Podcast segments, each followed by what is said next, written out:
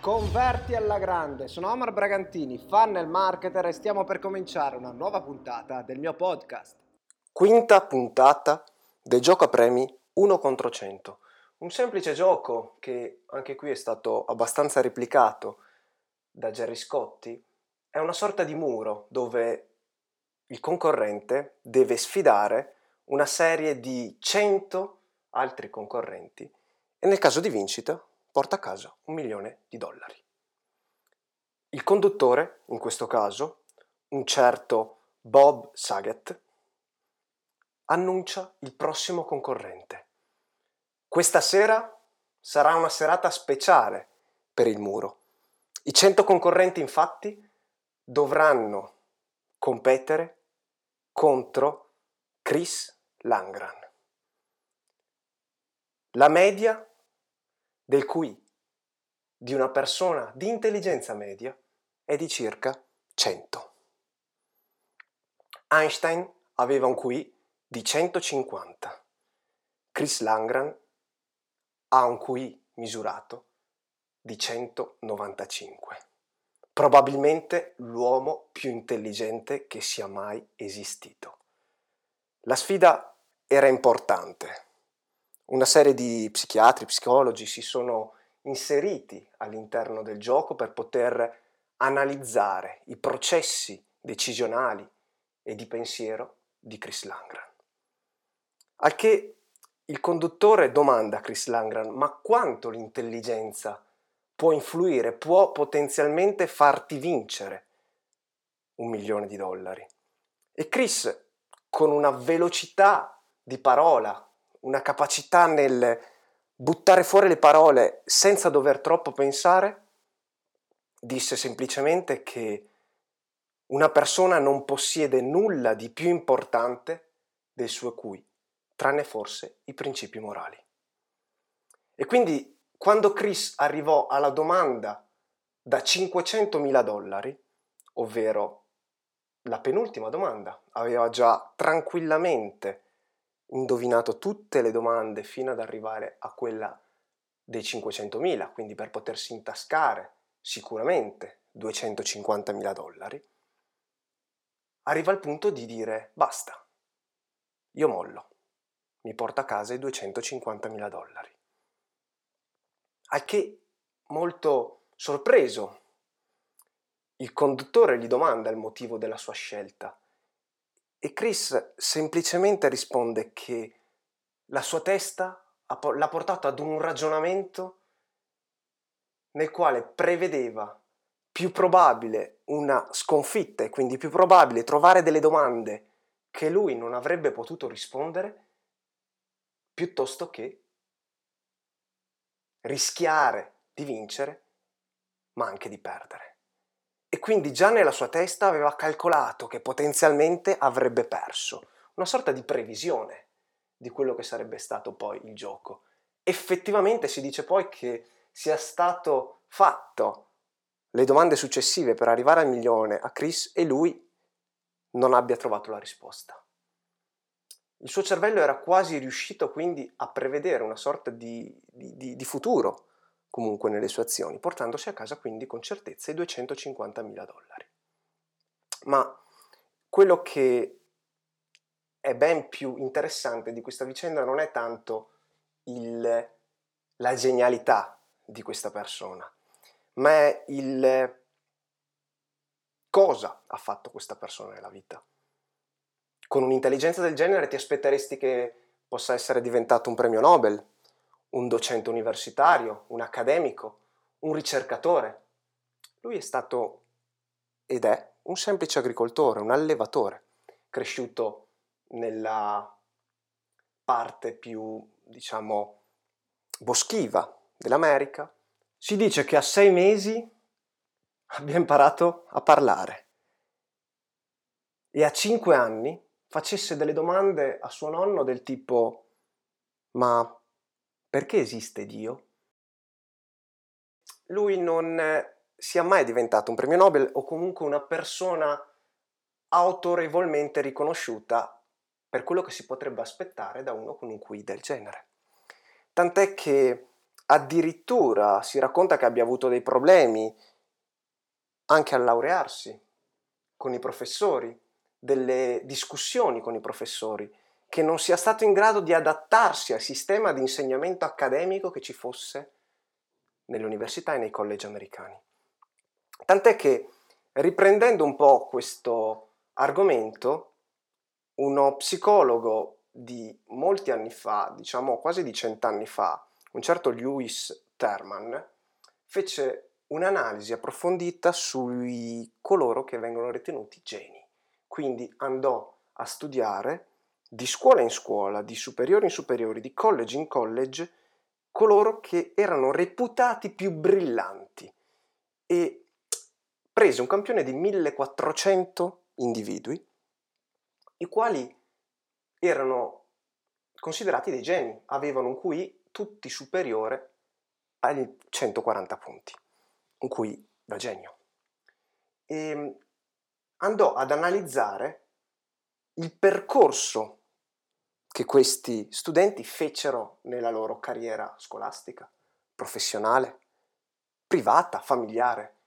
Chi di loro diventò un premio Nobel su quei 1400 studenti? Nessuno. Lì in mezzo ci furono degli alti magistrati, dei politici, dei grossi imprenditori, ma nessuno che veramente arrivò, possiamo dire, in vetta, che divenne un premio Nobel, che divenne un presidente degli Stati Uniti, che divenne un grossissimo imprenditore o innovatore. Secondo Terman, il cui era la base di tutto. Ma secondo degli studi successivi, oltre al QI doveva intervenire qualcosa per far sì che una persona genialmente predisposta per essere un genio, quindi con un QI alto, potesse anche aver successo nella vita. Il successo non era derivante solamente dalle proprietà dei propri geni, che ci viene in parte affidato nel momento in cui nasciamo, grazie a un qui, perché se un ragazzino, un bambino, un infante di sei mesi riesce a parlare, mentre altri no, probabilmente c'è un qualcosa nei geni diverso da altri. Ma c'è un qualcosa in più. C'è quel qualcosa che viene anche definito come pensiero divergente.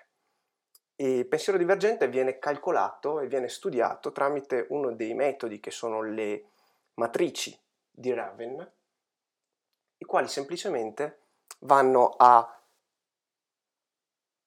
creare dei test dove oltre all'intelligenza bisogna cercare di sfruttare anche la creatività. E in questo modo una classica domanda che viene posta, per esempio, è quella del dimmi tutte le cose e gli utilizzi che ti vengono in mente con un mattone. Un'analisi di questo tipo fu fatta a una serie di studenti mediamente intelligenti e si vedono delle grosse differenze. Uno studente con un QI di 120, quindi un buon, una buona intelligenza, nel giro di un minuto rispose ad una molteplice tipologia di utilizzi che si possono fare con un mattone.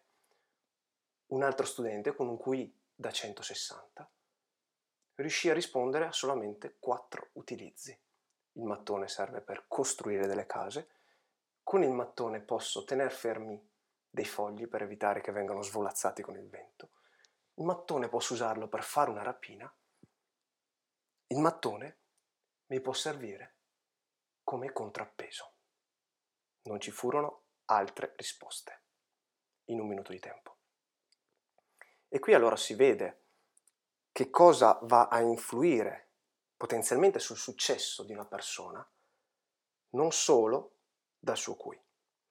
Ed è interessante questa cosa perché eh, se ci pensiamo, lo, gli studi successivi portarono a ipotizzare che eh, quando si arriva a un QI che approssimativamente è intorno al 120, quindi un buon QI medio-alto, l'aggiunta di altri punti non va ad influire, a tradursi in un effettivo vantaggio pratico nel mondo reale.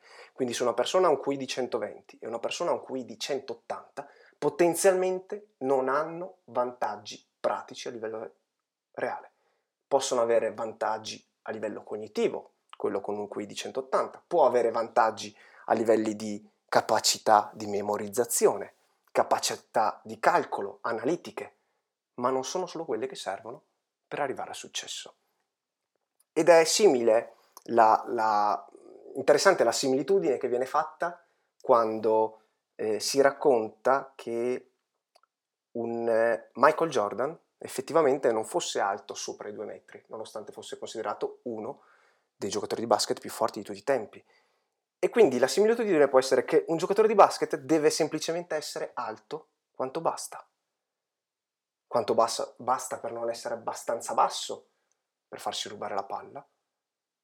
Ma dopo, ad esempio all'altezza di due metri, subentrano altre capacità, le capacità di ruolo, di gestione del team, la velocità, la, la visione della palla, la visione strategica, tante altre capacità che non sono innate in una persona, geneticamente presenti. Se analizziamo poi anche un altro genio, Robert Oppenheimer, colui che è considerato il padre della bomba atomica, si dice che addirittura a nove anni faceva domande a sua cugina del tipo tu mi fai una domanda in latino, io ti rispondo in greco. Ci dice che eh, studiasse a dieci anni tranquillamente libri in russo, in tedesco e in inglese. Si dice che gli bastava eh, studiacchiare qualcosa due minuti prima di un'interrogazione per portarsi a casa una A. Ma come Chris Langan, eh, Oppenheimer aveva dei problemi di comportamento, possiamo dire, o comunque non riusciva a gestirsi e ad adattarsi ai, alle regole che gli venivano imposte.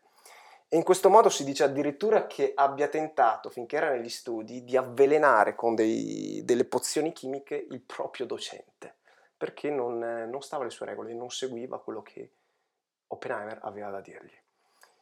Ma Oppenheimer ebbe qualcosa in più rispetto a Langan, perché Oppenheimer divenne il direttore del progetto Manhattan, quello che poi appunto divenne il progetto per la creazione della bomba atomica.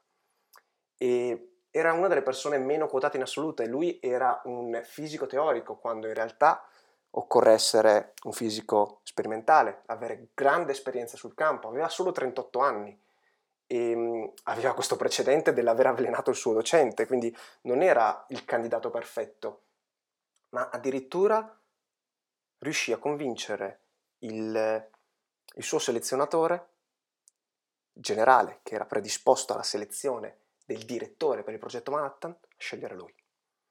Ed è molto interessante perché qui gli studiosi, gli psicologi hanno riconosciuto in Oppenheimer un'intelligenza che mancava a Chris Langan, che era l'intelligenza pratica.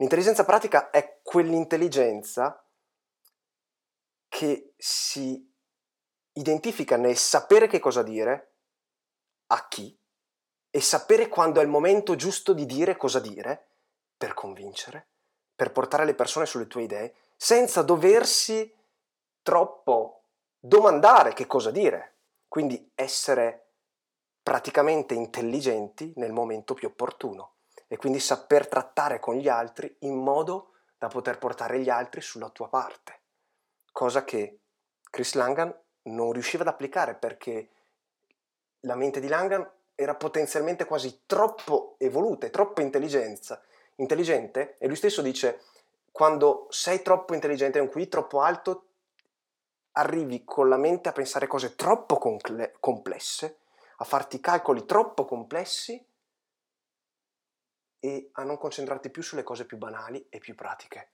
Ed era quello che mancava a Chris Lang.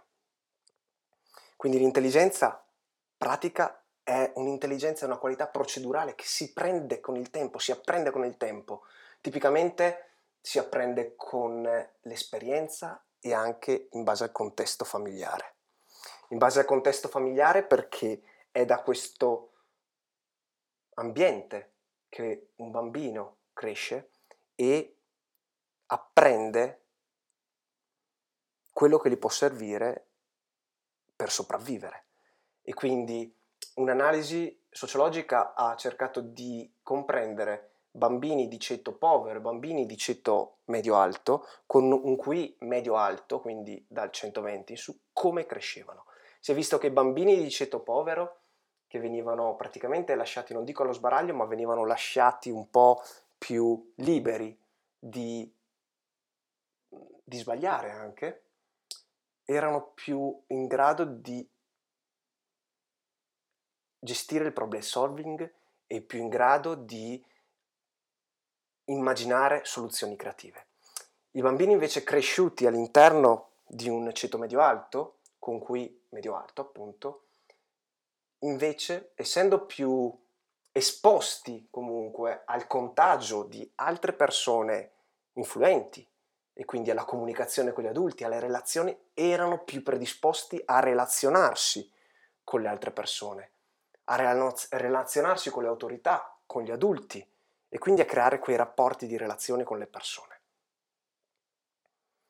Ed è interessante, eh, tutto questo l'ho preso dal libro di Malcolm Gladwell che è Outliers o Fuori classe, dove come fuori classe si intende non quello che noi intendiamo come fuori classe, quindi uno capace di giocare bene a pallone, ma come un elemento che è fuori dalla classe statistica. Se noi immaginiamo la nostra curva gaussiana, la nostra curva normale, sappiamo che ci sono degli elementi esterni a sinistra e degli elementi esterni a destra. I fuori classe sono questi elementi, coloro che non sono all'interno della nostra media, coloro che non sono all'interno della nostra classe mediana. Ok? È interessante perché in questo podcast, in questo episodio un po' diverso dal solito, che anche in questo caso voglio che sia genuino perché non ho tagliato nulla di questo podcast e mi auguro che vi sia anche piaciuto. E ehm, ho voluto un po' raccontare questa, eh, questa cosa che mi è rimasta ben impressa di, di questo utilizzo dell'intelligenza, anche perché ho letto in precedenza un altro libro molto molto interessante che riguarda le innovazioni, riguarda le, le innovazioni e il, come si generano le belle idee, come si generano le belle idee e quali sono le caratteristiche principali che portano alla generazione di belle idee e una tra queste era proprio anche la contaminazione di altre persone, di altri innova- innovatori. Un'altra addirittura era il fatto che un'idea non, è, non venisse generata in un momento, come si dice, eureka, in un momento diciamo di pura rilassamento o in un singolo momento, ma fosse l'insieme, quasi come fosse un compounding effect di altre idee, di altri pensieri che hai avuto nel corso del tempo. Addirittura Darwin ci ha messo 15 anni per arrivare alla stesura di quella che è l'origine della specie e la, teoria della selezione naturale. Questo libro molto interessante, che è Dove nascono le grandi idee di Steven Johnson, giornalista appunto del Wired, e una cosa che appunto mi è rimasta ben impressa è quella dei multipli, dei multipli delle idee, ovvero che teoricamente quando tu hai un'idea, ci sono altre decine forse, anche centinaia di persone in giro per il mondo che hanno la tua stessa idea. E in questo modo la differenza cosa la fa? Potenzialmente lo fa il processo. È una cosa su cui spesso ci si sofferma a pensare, una cosa di cui si dibatte molto spesso, idea, processo, idea, processo, idea, processo. Tu sii consapevole che quando hai un'idea potenzialmente ci sono altre decine, centinaia di persone che al mondo hanno la tua stessa idea. Quindi quello che forse fa la differenza è il processo o le persone con cui ti contorni.